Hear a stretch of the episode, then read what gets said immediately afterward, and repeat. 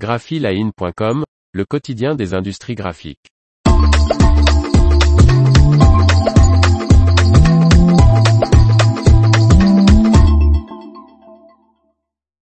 Martine aux Galeries Lafayette, le 63e album de la collection aux éditions jeunesse de Casterman. Martine Lauré.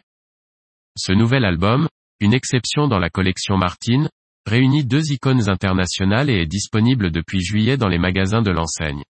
Guide touristique au musée du Louvre en 2021 puis au château de Versailles l'année suivante, Martine part cette fois-ci à la découverte des galeries Lafayette Haussmann. Dans le cadre d'un partenariat avec le plus emblématique des grands magasins parisiens, Casterman a en effet édité Martine aux Galeries Lafayette, disponible depuis le 1er juillet dans les Galeries Lafayette. Dans cette 63e histoire jeunesse, la fillette apparue pour la première fois en 1954 sous la plume de Gilbert Delahaye et le crayon Marcel Marlier découvre la Beauty Gallery avec ses rayonnages de produits de beauté, déambule dans des espaces totalement inconnus, admire la coupole, les vestiges d'un escalier légendaire.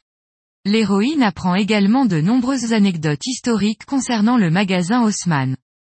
À travers sa vocation à la fois pédagogique, divertissante et surprenante, cet ouvrage illustre bien l'ambition de notre marque d'offrir à nos visiteurs du monde entier une expérience unique à chaque visite, commente le directeur de la communication des Galeries Lafayette, Guillaume Ouzé, dans un communiqué.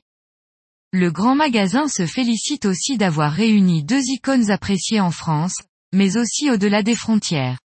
Les aventures de la petite fille ont été traduites dans une trentaine de langues et vendues à près de 40 millions de jours, exemplaires à l'étranger.